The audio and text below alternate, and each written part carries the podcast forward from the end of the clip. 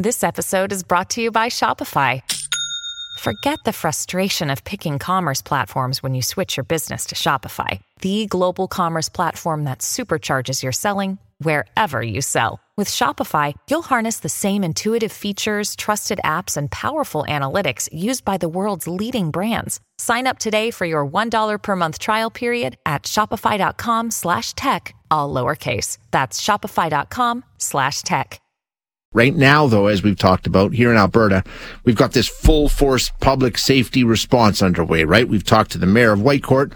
They're hosting evacuees. We've got firefighters all over the place. We've got the military here. Wildfires threatening communities all across the province. Now we have experience when it comes to handling these kind of emergencies. Unfortunately, be it wildfires, we've been through that, floods, tornadoes. There's a long list. Um, of things that we do training around and we do preparedness work on and all the rest of this stuff. And there's a group of scholars out there um, giving us another warning here, saying, "Hey, th- those same kinds of public safety responses and the planning that you do and all that sort of stuff, um, great, that's good. You, you got to start thinking about different kinds of emergencies too that maybe haven't hit your radar yet. Ones created by technology, including artificial intelligence." This could get a little scary, but some of it's a little more mundane, but some of it definitely could get us into uh, that area of concern that we've talked about before with AI. We're going to chat with Ali Asgary, who is a professor of disaster and emergency management, faculty of arts and professional studies, and the director of CIFAL at York University. Uh, Ali, thanks so much for joining us. Appreciate your time. Thank you very much for having me. Okay, so um, I know when we've talked about, and I, am just wondering how the two work together because we're actually working on maybe perhaps lining up a story tomorrow about this very topic in terms of when we talk about emergency preparedness and emergency situation response, AI is playing a role in preparation and response. It can help predict outcomes, eventualities, all this sort of stuff. So we're using technology and AI in terms of preparing for emergencies now, right? Yes, absolutely. And not as much as we want, but uh, it is it is increasing to, to certain levels, of course. And it has been uh, we have been using it for the past. We are there are lots of increase in integrating uh, AI technology in with existing technology in emergency preparedness and response, and also risk assessment. That that is the basis of of course, uh, emergency mitigation and, and response. So that's that's the good side. That's the positive side of what we can possibly do with this technology. But you're also saying that maybe we've got to a point where this technology can cause problems too, right? What are you talking about? Well, I'm talking about in, in, in different ways, uh, and uh, to to some extent, uh, some part of it is very uh, well known to us in terms of, for example, uh, similar to other technologies, AI technology has its own uh, potentials for for risks and and hazards, basically. And um, I have been trying to classify this type of risk into different elements, as is the case in disaster and emergency and risk management, basically.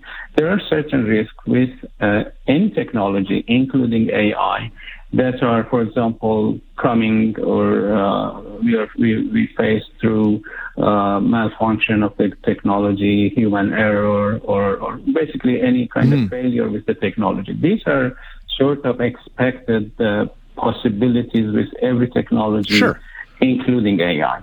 However, there are other sides, uh, like some again some other technologies when uh, it is it can be used intentionally to make harm, and this uh, this this is another element which also exists with many other technologies. You can use it to many other technologies to to to create harm, just like cyber attack is, is one example of new technologies in, in this area. However, there is, as I, I think this has been uh, coming out recently and has been in discussions uh, to some extent uh, throughout the past five years or so, another side of this technology that is not well known to us, and that is the possibility of taking over or this technology taking over human uh, decisions and actions and societal, basically, uh, communications and so on. That is the part that I'm arguing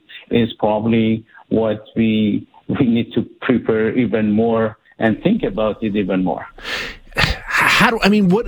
How do we do that? I mean, you, you, there's some unpredictability, of course, that's built into all of this, and you're trying to prepare for eventualities that you may not even see coming. But um, how should we think of potential risks related to AI? What what where would you start?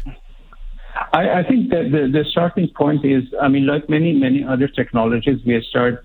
Uh, the, the point I want to make, make it clear is that in, in uh, in current mode of decision making and uh, policy making, usually uh, we look at evidences uh, and try to make argument based on, you know, uh, this technology is uh, has done this kind of, you know, failures, and so based on those evidences, we start building, making the policies, and so on.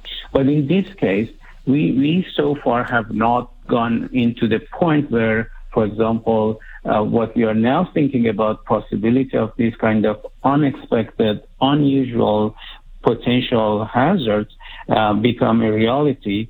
What we at this point can can do is to bring in together experts who know both sides of the the the coin, basically the the AI side as well as the emergency and risk management side uh, together and that's that's my argument in my, my article that uh, most of the argument conversation so far has been sort of in silence. Different uh, experts, mostly of course the AI core uh, people talking about the potential of this over this kind of uh, technology overtaking our human decision uh, making process and creating hazard for that, but it is not, unfortunately, an area that many of our emergency management, risk management people have looked into it carefully. My point is that we need to bring in experts from all sides, particularly from public safety emergency management, to the discussion, to the conversation, so that they can sit together and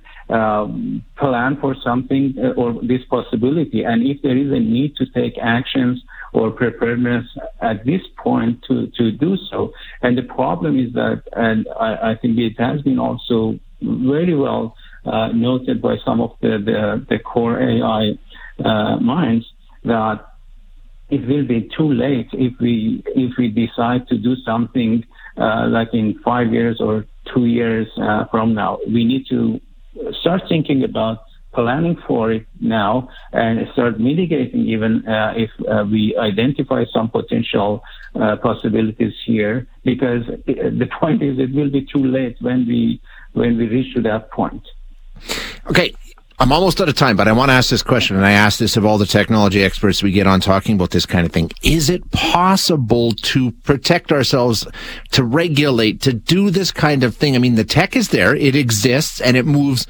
so much faster than we do. Are we already too late? Uh, we are close, but I think we can we can we can uh, start more seriously thinking about and planning, not only in rushing for for technology development, which is what is happening right now, but also thinking about the, the hazard and public safety risk of it. This, this has to be equally paid attention to. That is the whole point. We have to, as we invest in developing AI, we need to also, in, in industry applications and so on, we need to also invest in, in this part of the thing. And this requires additional support to those, my colleagues in emergency management and public safety at all levels of governments and industry to make sure that they have also the capacity to, to plan and prepare for this. Currently, because this hasn't been sort of policy agenda, there's no resources for emergency managers to to to to put into this effort. That's that's the point. Yeah, it is. Uh, it's something I think we're starting to wake up a bit more to every single day. Hopefully, it's it's not too late. Ali, thank you so much for being here. I really appreciate your time.